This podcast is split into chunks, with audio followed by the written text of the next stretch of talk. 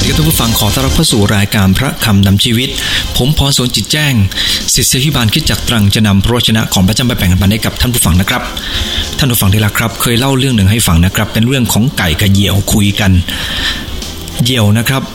ซึ่งเจ้าของเนี่ยเวลาเลี้ยงนะครับเขาก็จะให้เหยี่ยวเนี่ยบินออกไปนะครับ แล้วก็กลับมาเกาะที่มือของเจ้าของ เจ้าของก็จะป้อนอาหารให้แล้วลูบหัวเล่นกับมันอย่างดี ท่านผู้ฟังที่รักครับ เจ้าเหยี่ยวเนี่ยก็มีความสุขมาก แล้วก็พูดกับไก่ว่า แกเห็นไหมฉันเนี่ย เพราะรักเจ้านาย และเจ้านายก็รักฉัน เราอยู่กันอย่างมีความสุขมาก ฉันน่ะอยู่ใกล้นายเสมอ ไม่ค่อยห่างไกลนายเลยเว้นแต่เวลาฉันบินออกไปเท่านั้นเอง อยู่ใกล้นายเสมอ เป็นการตอบแทนบุญคุณนาย ไก่ก็บอกกับเหยี่ยวว่า ที่ฉันไม่อยู่ใกล้นายเนี่ย ไม่ได้หมายความว่าฉันไม่รักนายนะ แต่ฉันเคยเห็นภาพสองสามภาพ และเห็นบ่อยๆด้วย ภาพแรกก็คือไก่ย่าง และภาพที่สองก็คือไก่ทอด KFC ฉันเนี่ยรู้สึกว่าฉันแย่หลือเกิน เพราะฉันไม่เคยเห็นเหยี่ยวย่างหรือเหยี่ยวทอดเลย แต่เห็นแต่ไก่เป็นประจำ ท่านผู้ฟังที่รักครับ ไก่ก็เลยบอกกับเหยี่ยวว่า ที่ฉันไม่อยู่ใกล้นายนั้น เพราะฉันกลัว ฉันหวาดระแวง ท่านผู้ฟังที่รักครับสำหรับเหยี่ยว การอยู่ใกล้นายมีความหมายสมัดมันสำหรับไก่ การอยู่ใกล้นายไม่มีความหมายอะไรนอกจากเวลาให้อาหาร เวลานายเดินเข้ามาใกล้ ก็มักจะเดินออกไป นั่นเพราะความหวาดระแวงท่านผู้ฟังที่รักครับ ในพระคำของพระเจ้าเช่นเดียวกัน ในเรื่องราวเกี่ยวกับคริสต์มาสเนี่ยนะครับ หลายครั้งทีเดียวที่คริสต์มาสไม่ค่อยจะมีผลกับหลายหลายคน ในพระคำของพระเจ้า เริ่มต้นจากคนเลี้ยงแกะนะครับ คนเลี้ยงแกะเนี่ยนะครับเป็นภาพที่ทำให้เราเข้าใจว่าคริสต์มาสเนี่ยเกือบจะไม่มีผลกับเขาในตอนแรก เพราะเขาไม่รู้ แต่หลังจากรู้เขาก็กลายเป็นคนที่ใช้การได้ เขาได้ไปบอกคนอื่น และคริสต์มาสมีความหมายกับเขา อันแรกนะครับก็คือไม่รู้ เรื่องที่สองก็คือเรื่องปุโรหิตครับ เป็นเรื่องของปุโรหิตที่ได้ยินข่าวว่านักปราชญ์นะครับโหราจารย์ที่เดินทางมาจากแดนไกล ได้มาที่เมืองนี้เมื่อถึงเยรูซาเล็มก็ถามกษัตริย์เฮโรดว่า ผู้จะมาบังเกิดเป็นกษัตริย์ชนชาติยิวอยู่ที่ไหน เรามาหวังนมัสการท่าน เฮโรดเมื่อได้ยินเนี่ยนะครับ ก็เลยเรียกพวกปุโรหิตมา และเมื่อเรียกปุโรหิตมา ปุโรหิตตอบอย่างหน้าตาเฉยว่าพระคริสต์จะบังเกิดที่บ้านเบตเลเฮมสำหรับพวกปุโรหิตเขาไม่สนใจเลยครับว่า พระคริสต์จะมาบังเกิดที่ไหน แม้แต่คนมากระตุกความคิด ก็ยังไม่รับฟังหรือยังไม่กระเตื้องขึ้น นั่นก็เป็นพวกไม่สนใจสองประการแล้วนะครับ ไม่รู้ไม่สนใจและประการที่ 3 คือห่วงใยเพียงตัวฉัน ซึ่งเดี๋ยวผมจะเล่ารายละเอียดทีละเรื่องนะครับ ห่วงใยเพียงตัวฉันเป็นเรื่องของกษัตริย์เฮโรดโดยละเอียดเลยนะครับ เราจะมาดูทีละประการด้วยกัน คริสต์มาสไม่มีความหมายสำหรับบางคน เพราะ อันแรกคือไม่รู้ สังเกตว่าคนเลี้ยงแกะนี่นะครับ พระคัมภีร์ในลูกาบท2ข้อ8ได้กล่าวว่า ในแถบนั้นมีคนเลี้ยงแกะอยู่ในทุ่งนา เฝ้าฝูงแกะของเขาในเวลากลางคืน มีทูตองค์หนึ่งของพระเป็นเจ้ามาปรากฏแก่เขา และพระสิริของพระเป็นเจ้าส่องล้อมรอบเขา และเขากลัวนัก ฝ่ายทูตองค์นั้นกล่าวแก่เขาว่าอย่ากลัวเลย เพราะเรานำข่าวดีมายันท่านทั้งหลาย คือความปีดียิ่งซึ่งจะมาถึงคนทั้งปวงเพราะในวันนี้พระผู้ช่วยให้รอดของท่านทั้งหลายคือพระคริสต์เจ้า มาบังเกิดที่เมืองดาวิดนี่จะเป็นหมายสำคัญแก่ท่านทั้งหลาย คือท่านจะได้พบพระกุมารนั้นพันพ่ออ้อมนอนในรางหญ้าท่านผู้ฟังที่รักครับ จากพระวจนะของพระเจ้าในตอนนี้ คนเลี้ยงแกะเหล่านั้นเนี่ยนะครับเขาอยู่ที่เบตเลเฮมอยู่ที่เมืองที่พระกุมารประสูติแต่พวกเขากับ ไม่รู้เลยครับว่าที่นั่นมีพระกุมาร ตอนแรกคริสต์มาสแทบจะไม่มีความหมายสำหรับเขา เพราะจะว่าเขาก็ไม่ได้ เพราะเขาไม่รู้ แต่ท่านผู้ฟังที่รักครับ ในข้อที่ 9 ข้อที่ 10 ทูตสวรรค์จึงได้มาปรากฏกับเขา และนำข่าวดีมาบอกกับเขา หนุนใจเขาว่าอย่ากลัวนะ เพราะว่าพระผู้ช่วยให้รอดอยู่กับท่าน ท่านผู้ฟังที่รักครับ คนเลี้ยงแกะหลังจากนั้นในข้อที่ 16 ได้รีบไปครับ รีบไปที่เมืองเบตเลเฮมและพบพระกุมารที่นั่น หลังจากนั้นเขาก็ยังออกไปบอกคนจำนวนมากมายครับว่า พระกุมารได้ประสูติที่นี่ท่านผู้ฟังที่รักครับ จุดนี้ทำให้เราได้ข้อคิดว่า มีคนจำนวนมากมาย เป็นเหมือนคนเลี้ยงแกะครับ คือไม่รู้ แต่ถ้ารู้เมื่อไหร่แล้วก็กลายเป็นคนที่ใช้การได้ทันที ดังนั้นท่านผู้ฟังที่รักครับ ทำไมเราจึงต้องบอกเรื่องคริสต์มาสให้กับคนจำนวนมากมายหลายคน ให้รู้ว่าพระเยซูคริสต์เจ้ามาประสูติในโลกนี้ เพื่อจะเข้ามาตายไถ่บาป เพื่อจะช่วยเหลือ เพื่อจะคอยดูแล เพื่อจะเป็นพระผู้ช่วยให้รอด ท่านผู้ฟังที่รักครับ เราจึงต้องบอกเหมือนกับที่ทูตสวรรค์ออกไปบอกคนเลี้ยงแกะ ท่านผู้ฟังที่รักครับทูตสวรรค์บอกถึงสองครั้งด้วยกันนะครับ ตอนแรกบอกคนเดียว แล้วต่อมาก็บอกกันเป็นกลุ่มเลยครับ มากันทั้งทีมใหญ่ ๆ เลย มาบอกให้กับคนเลี้ยงแกะฟัง ท่านผู้ฟังที่รักครับ ในยอห์นบทที่ 6 ข้อ 45 พระคัมภีร์ได้กล่าวไว้อย่างนี้นะครับว่า มีคำเขียนไว้ในพระคัมภีร์ผู้เผยชนะว่า พระเจ้าจะทรงสั่งสอนเขาทุกคน ทุกคนที่ได้ยินได้ฟัง และได้เรียนรู้จากพระบิดาก็มาถึงเรา พระเยซูคริสต์เจ้าได้ทรงตรัสว่าพระเจ้าทรงพร้อมจะปรารถนาจะประทานความเข้าใจให้กับมนุษย์ พระองค์จะทรงสั่งสอนครับ เพียงแต่ว่าคนที่ได้ยินได้ฟังนั้นต้องเรียนรู้อย่างเข้าใจด้วย หมายถึงจิตใจของเขาต้องเปิดออก ต้องแสวงหาอย่างแท้จริง ไม่เช่นนั้นเขาจะไม่รู้ อย่าคิดว่าเราเป็นคริสเตียนมานาน เราจะเข้าใจเรื่องพระเจ้านะครับ การเปิดเผยของพระเจ้าในแต่ละเรื่องแต่ละอย่างนั้น ต้องใช้เวลาทั้งสิ้นครับ และเราเองนั้นต้องถ่อมใจ เพราะพระเจ้าทรงตรัสกับเรานะครับ ในสุดีบทที่25ข้อ9ว่า พระองค์จะทรงนำคนใจถ่อมไปในทางที่ถูกต้องจะทรงสอนมรรคาของพระองค์แก่คนใจถ่อม ถ้าเราไม่ถ่อมใจ พระเจ้าจะไม่ทรงเปิดเผย และทรงสั่งสอนหรือประทานปัญญาให้ แล้วก็จะกลายเป็นเหมือนคนที่เลี้ยงแกะ และก็กลายเป็นคนที่เลี้ยงแกะที่ทูตสวรรค์มาเปิดเผย และก็ยังไม่รู้เหมือนเดิมท่านผู้ฟังที่รักครับ เป็นเรื่องแปลกไหมครับ บางคนหิวนะครับ และเขาก็ พาไปทานข้าว พอทานข้าวเสร็จแล้วก็ยังหิวต่อไป ดูเหมือนว่าไม่มีประโยชน์กับสิ่งที่ทานเข้าไปเลย ทานไปสองสามจานออกมาจากร้านได้ไม่ถึง 5 นาทีหิวอีกแล้ว ถ้าหิวดีก็เป็นสิ่งที่ดีนะครับ แต่ถ้าเกิดว่าทานเข้าไปแล้วยังหิวอยู่ โดยที่ไม่มีประโยชน์อะไรเนี่ยนะครับ มันจะส่งผลให้โทษตัวเองด้วย พระคำของพระเจ้าได้กล่าวกับเราว่า พระเจ้าจะนำคนใจถ่อมดังนั้นเราต้องถ่อมใจนะครับ มีเรื่องเล่าเรื่องหนึ่งนะครับ เกิดอุบัติเหตุเกิดขึ้น คนก็เข้าไปมุงกันครับ ผู้ชายคนหนึ่งก็วิ่งเข้าไปเห็นคนหนึ่งกำลังก้มๆเงยๆดูอาการของคนป่วยอยู่นะครับ คนนี้ก็วิ่งเข้าไปแล้วบอกกับผู้หญิงที่กำลังดูนั้นว่า คุณคุณคุณผู้หญิงช่วยถอยไปหน่อย ผมเป็นบุรุษพยาบาลนะครับ ผู้หญิงคนนั้นก็ลุกขึ้นนะครับ แล้วก็กล่าวด้วยเสียงที่ไพเราะเรียบง่ายว่า ยินดีค่ะที่คุณช่วยดูคนไข้ แต่เมื่อไรก็ตามที่คุณต้องการหมอ ฉันอยู่ที่นี่นะคะ ท่านผู้ฟังได้แล้วครับ บุรุษพยาบาลนั้น หน้าเหลือสองนิ้วทีเดียวครับ เพราะคนที่อยู่ข้างเขานั้นคือคนที่รู้มากกว่าที่เขารู้แต่หลายคนนะครับ อุปสรรคของการไม่รู้ก็คือการไม่ถ่อมใจ เราต้องระมัดระวังจุดนี้นะครับ อย่าคิดว่าเรารู้ทุกเรื่อง ถ่อมใจไว้ก่อนครับ เพราะพระเจ้าพร้อมจะเปิดเผยพระองค์ให้กับคนถ่อมใจ คนเลี้ยงแกะถ่อมใจเมื่อเขาได้ยิน เขาเชื่อฟัง คนเลี้ยงแกะเป็นแบบอย่างกับเราตรงที่ว่า ตอนแรกเขาไม่รู้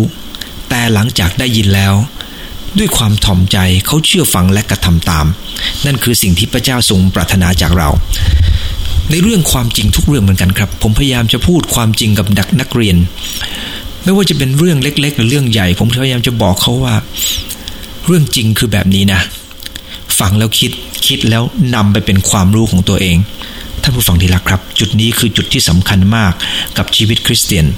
พระคัมภีร์ได้กล่าวในเยเรมีบทที่ 29 ข้อ 13 ครับว่า เจ้าจะแสวงหาเราและพบเราเมื่อเจ้าแสวงหาด้วยสิ้นสุดใจของเจ้า ถ้าเราแสวงหาพระเจ้าด้วยสุดกำลังเราจะพบพระเจ้าครับ เฮนรี่บิวเวอร์นะครับ ได้กล่าวว่า ผมหงอกบนศีรษะ ไม่สามารถวัดว่าหัวใจของเขาอายุเท่าไหร่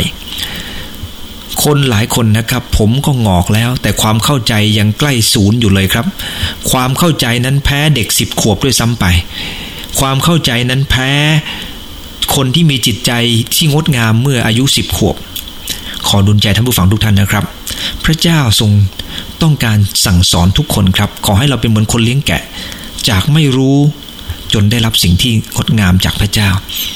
อย่าเป็นคนที่ไม่รู้และก็ไม่รู้ต่อไป เพราะพระองค์ทรงพร้อมจะเปิดเผย และเมื่อพระองค์ทรงเปิดเผยแล้วนะครับ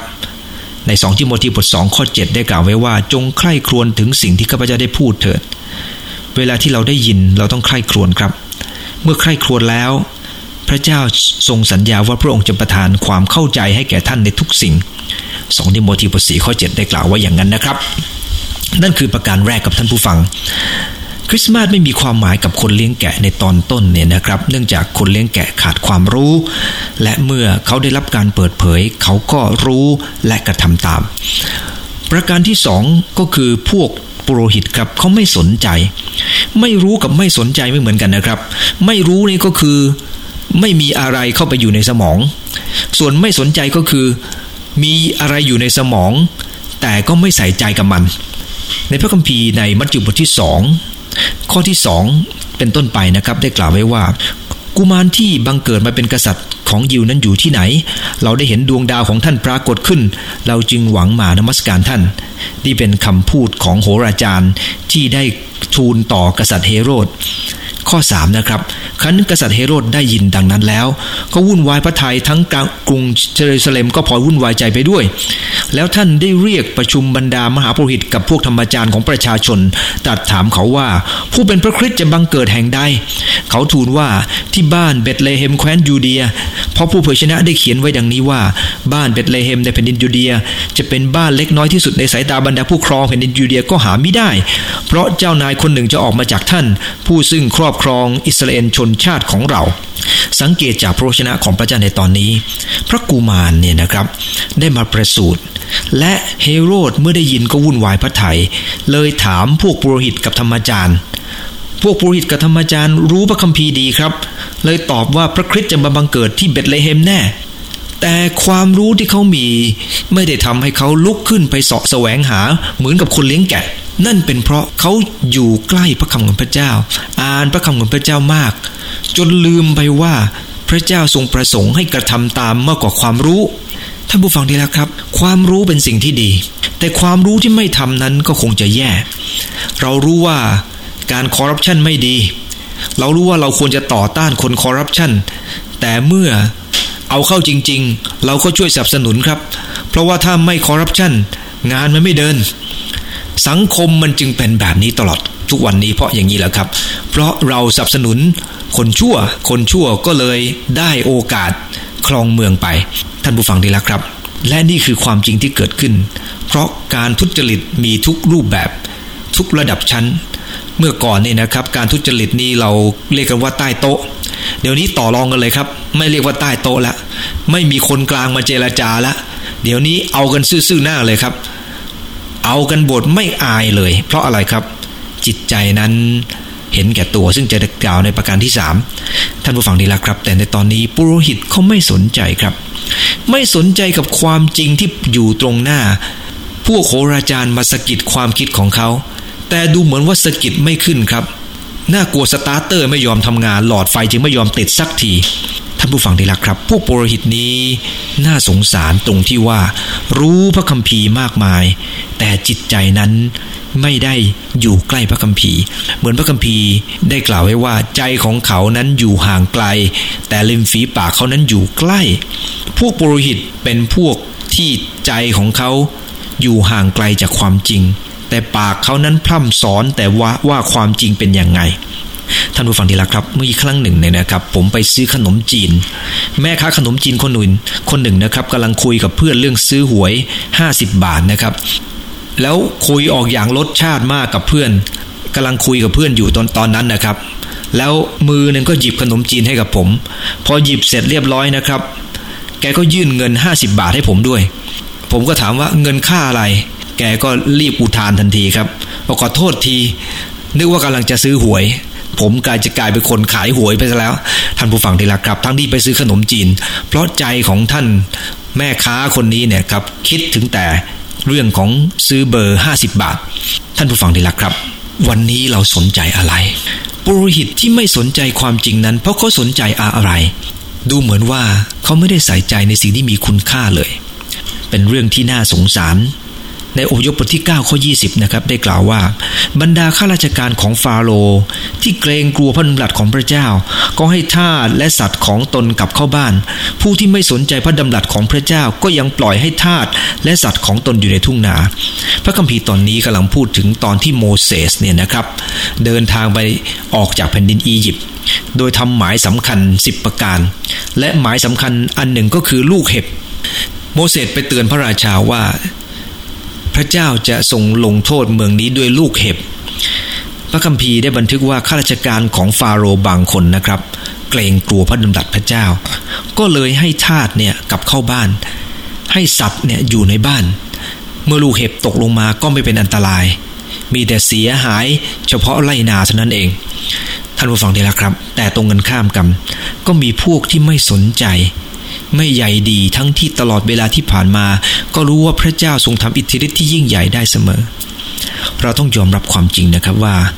คนที่ไม่สนใจนั้นก็ไม่สนใจจริง ๆครับ บางครั้งเรื่องที่ดีงามก็ไม่สนใจ เรื่องที่คอขาดบาดตายก็ไม่สนใจ แต่พอมีปัญหาเกิดขึ้นก็ชอบโทษคนนั้นคนนี้ ท่านผู้ฟังดีละครับพระเจ้าได้เตือนเราผ่านพระคัมภีร์โยบ ในโยบบทที่ 7 ในข้อที่ 17เนี่ยนะครับ บอกไว้ว่าอย่างนี้ มนุษย์เป็นอะไร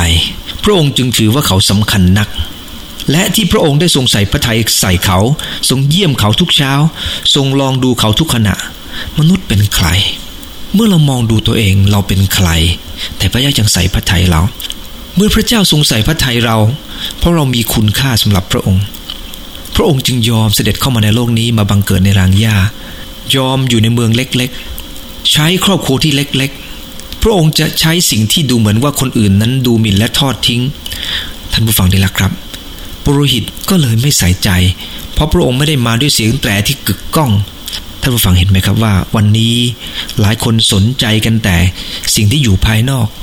สนใจเรื่องของบ้าน เรื่องของยานพาหนะ เรื่องของที่อยู่ที่กินที่อะไรก็แล้วแต่ท่านผู้ฟังได้แล้วครับ เนื่องจาก เราไม่ได้ใส่ใจในสิ่งที่ควรใส่ใจ แต่กับสนใจในสิ่งที่ไม่ได้สนควรจะสนใจ แต่ตรงกันข้ามพระเจ้าทรงสนพระทัยมนุษย์ แม้มนุษย์ไม่น่าจะสนใจเท่าไหร่ แต่เพราะความรักทำให้พระองค์ได้เสด็จเข้ามายอมรับสภาพเป็นมนุษย์ ยอมถูกตรึงที่กางเขนเพื่อมนุษย์ เรามาดูด้วยกันในสุดีบทสามสองข้อ8นะครับบอกว่า เราจะแนะนำและสอนเจ้าในทางที่เจ้าควรจะเดินไป เราให้คำปรึกษาด้วยจับตาเจ้าอยู่ พระเจ้าทรงต้องการให้คำปรึกษากับเรา โดยจับตาเราอยู่ครับ พระองค์เป็นพระเจ้าผู้เต็มไปด้วยความรักจริง ๆ พระองค์ต้องการที่จะสอนเราและแนะนำเรา เหมือนกับพ่อแม่ที่ดูแลลูก เราก้าวพลาดตรงไหน พระองค์พร้อมจะอุ้มและประคองเราขึ้น ท่านผู้ฟังที่รักครับ ขอบคุณพระเจ้าสำหรับความรักของพระองค์ที่ใส่ใจเรา แต่ปุโรหิตของพระองค์กลับไม่ใส่ใจคำของพระองค์พระเมสสิยาสำหรับอิสราเอลสำคัญมาก ประชาชนใส่ใจคนต่างชาติใส่ใจ แต่พวกปุโรหิต ซึ่งเป็นคนสอนศาสนากลับไม่ใส่ใจ ในพระคัมภีร์มาลาคีบอกว่า ปากของปุโรหิตควรจะเป็นยามความรู้ มาลาคีบทสองข้อเจ็ด แต่ปากของปุโรหิตกับไม่ได้เผยแพร่ความรู้ กับให้แค่คำพูดอะไรก็ไม่ทราบกับเฮโรดไม่ได้สั่งสอนพระคำของพระเจ้า ตรงกันข้ามนะครับ พระเจ้าต้องการให้เราเองนั้นเป็นคนที่จับตา ของเราอยู่ที่วิถีของพระองค์ เหมือนกับที่พระองค์ทรงจับตาชีวิตของเรานะครับคำว่าจับตาก็คือเพ่งมองสุดีบทที่ 119 ข้อ105ข้อ 15 ได้กล่าวไว้ว่า ข้าพระองค์จะภาวนาข้อบังคับของพระองค์ และจับตาของข้าพระองค์อยู่ที่วิถีทั้งหลายของพระองค์ จับตาหมายถึงสายตาของเรานั้นไม่ไล่ละไปจากพระองค์ครับ พยาบาลคนหนึ่งนะครับ เป็น ช่วยหมอคนหนึ่งผ่าตัด เขาถูกสอนให้ละเอียดมาก ครั้งหนึ่งหมอเนี่ยใช้สำลีที่หยิบไป 20 ก้อน เธอหันไปนับบนถาดได้ 19 ก้อน หมอบอกว่า เอาละเราจะปิดแผล เธอบอกว่าไม่ได้ นับก้อนศิลาไอ้สิสำลีได้สิบเก้าก้อน ต้องหาให้เจอก่อนว่าอยู่ที่ไหน หมอยิ้มเลยครับ และบอกว่าคุณละเอียดมาก และหมอก็ยกส้นเท้าขึ้นมาปรากฏว่าสำลีอยู่ใต้เท้าบอก และหมอบอกว่าคุณนี่ใช้ได้จริง ๆ ท่านผู้ฟังได้ละครับ เธอถูกสอนมาให้ละเอียดและเธอก็ทำอย่างละเอียด พระเจ้าให้เรารู้มากเพื่อเราจะได้ทำมาก ไม่ใช่ให้รู้มาก เพื่อจะให้ใส่บาแบกหาม หามไปหามมา ทับคอหักตาย ท่านผู้ฟังดีละครับ รู้มากต้องทำมาก คนเลี้ยงแกะไม่รู้ พระเจ้าเปิดเผยเขาก็ทำตาม ส่วนพวกปรหิต รู้มากแต่ไม่สนใจที่จะกระทำตาม ตอนนี้ดูประการที่สามด้วยกันนะครับ ก็คือเฮโรดท่านผู้ฟังดีละครับ กษัตริย์เฮโรดเป็นอย่างไร กษัตริย์เฮโรดเนี่ยนะครับ เมื่อได้ยินข่าวว่าพระกุมารเยซูมาบังเกิด เขา ได้เชิญผู้โหราจารย์ที่ติดตามดวงดาวนั้น มาเป็นการลับในมัทธิวบทสองข้อ 7 ได้กล่าวว่า ถามถึงความท่วนทีถึงดาวที่ปรากฏขึ้น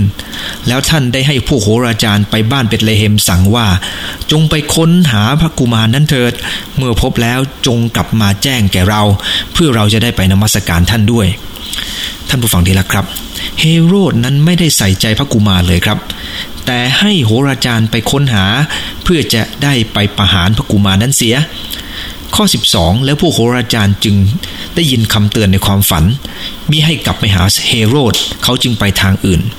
ท่านผู้ฟังดีละครับเฮโรดพยายามจะฆ่าพระกุมารที่เป็นเช่นนั้นเนื่องจากเฮโรดนั้นสนใจแต่ตัวเอง เขาเป็นชาวอีดูเมียครับ และเขาหวั่นใจเขากลัวว่ากษัตริย์ที่มาบังเกิดนั้นจะมาแย่งแผ่นดินของเขา เขาสนใจแต่ตัวเอง คริสต์มาสจึงไม่มีความหมาย หลายครั้งท่านผู้ฟังที่รักครับ เพราะเราสนใจในสิ่งที่เป็นสิ่งที่เห็นแก่ผลประโยชน์ของโลกนี้ หลายครั้งเราก็เลยพลาด สิ่งที่พระเจ้าได้ทรงเตรียมเอาไว้อย่างสูงสุดเพื่อเรา ผมยกตัวอย่างนะครับ ครั้งหนึ่งเนี่ยนะครับ ตอนที่สึนามิเกิดขึ้น คนจำนวนมากมายหลายคนนะครับ ก็ได้ไปที่ทางการนะครับ ทางการให้ไปแจ้ง เขาคิดไปก่อนนะครับว่าแจ้งไปก็เท่านั้นแหละคงจะไม่ได้หรอก ปรากฏว่าต่อมาทางการได้นำเรือที่ในหลวงทรงพระราชทานให้ผ่านมูลนิธิชัยพัฒนาเนี่ยครับมามอบให้กับคนจำนวนมากมาย หลายคนได้รับเรือนั้นครับ เป็นเรือไฟเบอร์ ซึ่งแน่นอนว่าเรือไฟเบอร์นั้นก็ไม่ต้องมาทายาชันทุกปี แต่เรือไฟเบอร์นั้นก็ทนครับเขาไม่ได้ แล้วเมื่อเราไปเขาก็โวยวายให้ฟังว่าเขาไม่ไปขอเพราะว่ากลัวไม่ได้ เขาบอกว่าเสียเวลาเปล่าๆ เพราะคิดว่าไปขอก็ไม่ได้ แต่ปรากฏว่าคนอื่นเขาได้ แต่ตัวเองไม่ได้ เพราะไม่ได้ขอ ที่เขาห่วงคืออะไรครับ เขาห่วงว่าเขาจะเสียเวลาทำมาหากินเล็กๆน้อยๆ แทนที่เขาจะไปแล้วจะได้รับพรเขาห่วงเวลาของตัวเองครับ สุดท้ายเขาก็เลยพลาด หลายคนเป็นแบบนี้เหมือนกันครับ พระเจ้าพร้อมจะประทานให้ แต่เราไม่ใส่ใจที่จะทำตาม เราห่วงแค่ความสนุกสบายหรือแค่เวลาที่เราจะต้องเอาไปทำเรื่องบางเรื่องแล้วไปเอาของที่เขาบอกว่าจะให้ ท่านผู้ฟังดีแล้วครับ คนเราบางครั้งเราห่วงเรื่องไม่เป็นเรื่อง สุดท้ายเราก็ไม่ได้รับสิ่งที่ควรจะเป็นเรื่อง ตรงกันข้ามครับ ในคริสต์มาสเนี่ยนะครับ เมื่อสงครามโลกครั้งที่หนึ่งดุเดือดมาก ทหารเยอรมันนะครับ โดนยิงบาดเจ็บทหารอเมริกันคนหนึ่งนะครับ เขาก็ลอดสนามเพลาะไปนะครับ แล้วก็ไปช่วย เขาลบไปเพื่ออะไรเขาไม่ทราบครับ เพียงแต่ว่าเขาเห็นคนที่ลำบาก เขาก็เป็นห่วงว่าคริสต์มาสจะไม่เป็นจริงสำหรับตัวของเขา ในวันคริสต์มาสก็เลยหยุดพักกันครับ ไม่ลบกัน แล้วก็มาเฉลิมฉลองกัน นั่นเป็นเพราะว่า พวกเขาห่วงใยต่อกันและกัน แต่คำสั่งคือคำสั่ง แต่ตรงกันข้าม หลายคนทีเดียวที่ก่อปัญหาให้เกิดขึ้นในประเทศชาติ เขาไม่ได้ห่วงประเทศเขาห่วงตัวเอง เขาไม่สนใจคนอื่นว่าจะว่ายังไง แต่ห่วงว่าตัวเองจะได้อะไร หรือพักของตัวเองจะเป็นอย่างไร นั่นเพราะห่วงใยแต่ตัวเองเกินไป ท่านผู้ฟังที่รักครับ ในพระคัมภีร์หนึ่งที่โมธีบทที่ 6 ข้อ 17 พระเจ้าได้เรียกร้องคนที่เป็นคริสเตียนทั้งหลายนะครับบอกว่าสำหรับท่านทั้งหลายที่มั่งมีฝ่ายโลก จงกำชับเขาอย่าให้มีทิฏฐิมานะหรือให้เขามุ่งหวังในทรัพย์ที่ไม่เที่ยง แต่จงหวังใจในพระเจ้าผู้ทรงประทานสิ่งที่ดี เพื่อความสะดวกสบายของเรา จงกำชับให้เขาทำดีทำดีมากๆ ให้อื้อเฟื้อเผื่อแผ่ไม่เห็นแก่ตัว อย่างนี้จึงเป็นการวางรากฐาน อันดีสำหรับตนเองภายหน้า และเพื่อว่าเขาจะได้รับเอาชีวิต ซึ่งเป็นชีวิตนิรันดร์พระองค์กำลังทรงสอนบอกว่า พระองค์ทรงปรารถนาครับ ให้เราเนี่ยนะครับ เรียนรู้จากการที่ใส่ใจคนอื่นมากขึ้น เพราะเมื่อเราเองใส่ใจคนอื่นทำสิ่งที่ดีเพื่อคนอื่น เอื้อเฟื้อเผื่อแผ่คนอื่นพระคัมภีร์ในลูกาบอกว่าพระองค์จะตวงด้วยทนาน ยัดสันแน่นพูนล้นให้ครับ เพราะพระเจ้าไม่เคยเป็นหนี้ใคร พระองค์ทรงต้องการให้เราห่วงใยคนอื่นครับ โดยเฉพาะอย่างยิ่งในเรื่องของพระเจ้า ถ้าเราห่วงใยเพียงตัวของเรา เราจะถูกบดบังจากสิ่งที่ดีที่พระเจ้าเตรียมไว้ให้กับเราหมด แต่ตรงกันข้ามครับ ถ้าเราเองนั้นไม่ได้สนใจเพียงแต่ตัวเองครับ แต่เรายินดีที่จะทำอะไรก็ตามที่ถูกต้อง พระพรก็จะเกิดขึ้นกับคนที่อยู่รอบข้างด้วย อยากจะเล่าเรื่องในวันที่ 14 เมษายน1912 ในวันที่เรือไททานิกล่มนะครับอิงวาร์ดแอนเดอร์สันนะครับได้กล่าวถึงชายคนหนึ่งที่เป็นผู้โดยสารในเรือนั้นชื่อว่าจอห์นฮาร์เปอร์ ซึ่งเป็นคนที่รักพระเจ้ามาก เขาได้นำหลายคนวางใจพระเจ้า แล้วก็มองดูความสวยงามของอาทิตย์ที่รับขอบฟ้าว่า พรุ่งนี้เราจะได้เห็นดวงอาทิตย์ที่สวยกว่านี้แน่นอน เขาไม่ได้ห่วงตัวเอง เขาเป็นนักเทศ เขาเองนั้นห่วงจิตวิญญาณของคน และในท่ามกลางคนที่จะต้องจมน้ำตายมากมาย ขณะที่กำลังรอเวลาจะจมน้ำตายกันเอง เขาเป็นคนหนึ่งครับที่ได้ให้กำลังใจคนเหล่านี้ เพราะเขาไม่ได้ห่วงเพียงตัวเอง คนที่ห่วงเพียงตัวเองก็จะโวยวายกับสิ่งที่เกิดขึ้น พระเยซูคริสต์เจ้าทรงสอนเราให้เรียนรู้จากการดำเนินชีวิตเหมือนพระองค์ครับ เฮโรดห่วงแต่ตัวเอง ท่านผู้ฟังที่รักครับ เขาจึงพลาดสิ่งที่พระเจ้าได้ทรงเตรียมให้กับเขา วันนี้ผมพูดสามประการว่า คริสต์มาสไม่มีความหมายกับคนเลี้ยงแกะในตอนต้น เพราะเขาไม่รู้ แต่หลังจากทูตสวรรค์ได้บางปรากฏกับเขา และบอกความจริงเขาเปลี่ยนทัศนคติเขาเป็นคนใช้การได้ คริสต์มาสจึงมีความหมายและเขาเป็นพรกับคนจำนวนมากมาย เราเองต้องรู้จากความจริงให้มากขึ้น โดยการถ่อมใจและเปิดใจของเรา ประการที่สองก็คือปุโรหิตปุโรหิตไม่สนใจครับ มีความรู้มากมาย แต่ไม่สนใจพระชนะผมเปรียบเทียบเหมือนกับมานาเนี่ยนะครับ ที่พระเจ้าได้ประทานให้กับเรา พระองค์ทรงให้ทานในแต่ละวันให้หมด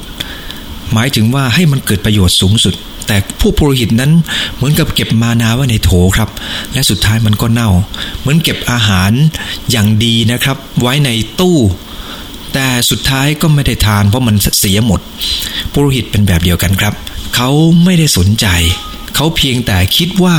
เขาได้รับสิ่งใดจากพระเจ้า แต่เขาไม่เคยให้สิ่งนั้นเป็นพรเพื่อใคร และสุดท้ายก็คือ เฮโรดห่วงใยเพียงตัวฉัน เฮโรดสนใจอยู่แค่ตัวเองครับ และเมื่อพระกุมารประสูติเขาก็ต้องการทำลายพระกุมาร เพราะสนใจแต่แค่ตัวเองเป็นหลัก วันนี้ขอพระเจ้าทรงช่วยครับ เพราะถ้าเราใส่ใจคนอื่น เรายิ่งหวานเราจะยิ่งได้รับครับ ขอร่วมใจที่ฐาน ข้าแต่พระเจ้ารู้ว่าคริสต์มาสไม่มีความหมายกับหลายคน ขอโปรดใหญ่ข้างหลายเป็นคนที่ไม่รู้ แต่ขอประทานปัญญาที่ข้างหลายจะรู้จากพระองค์รู้จักความจริงมากขึ้นข้าแต่พระเจ้าและข้างหลายจะเป็นคนสนใจกับความจริงที่ถูกเปิดเผยขึ้นมา จะไม่เหมือนคนปุโรหิตที่เป็นคนที่ให้ความจริงนั้นกลายเป็นสิ่งที่เป็นแค่ความรู้ประดับประดาตัวเอง ขอให้ข้างหลายได้รู้จักพระองค์ และติดตามพระองค์มีประสบการณ์กับพระองค์ โปรดช่วยข้างหลาย ที่จะห่วงใยผู้อื่น ไม่ใช่ห่วงใยเพียงตัวเองข้างหลายจะไม่เหมือนเฮโรด เพราะเฮโรดพลาดจากพระพรของพระองค์ จึงอธิษฐานขอประทานหัวใจที่จะมีหัวใจที่ใส่ใจเพื่อคนอื่นมากขึ้น เหมือนพระองค์มากขึ้น อธิษฐานในนามพระเยซูคริสต์เจ้าอาเมนเจ้าของทุกท่านครับ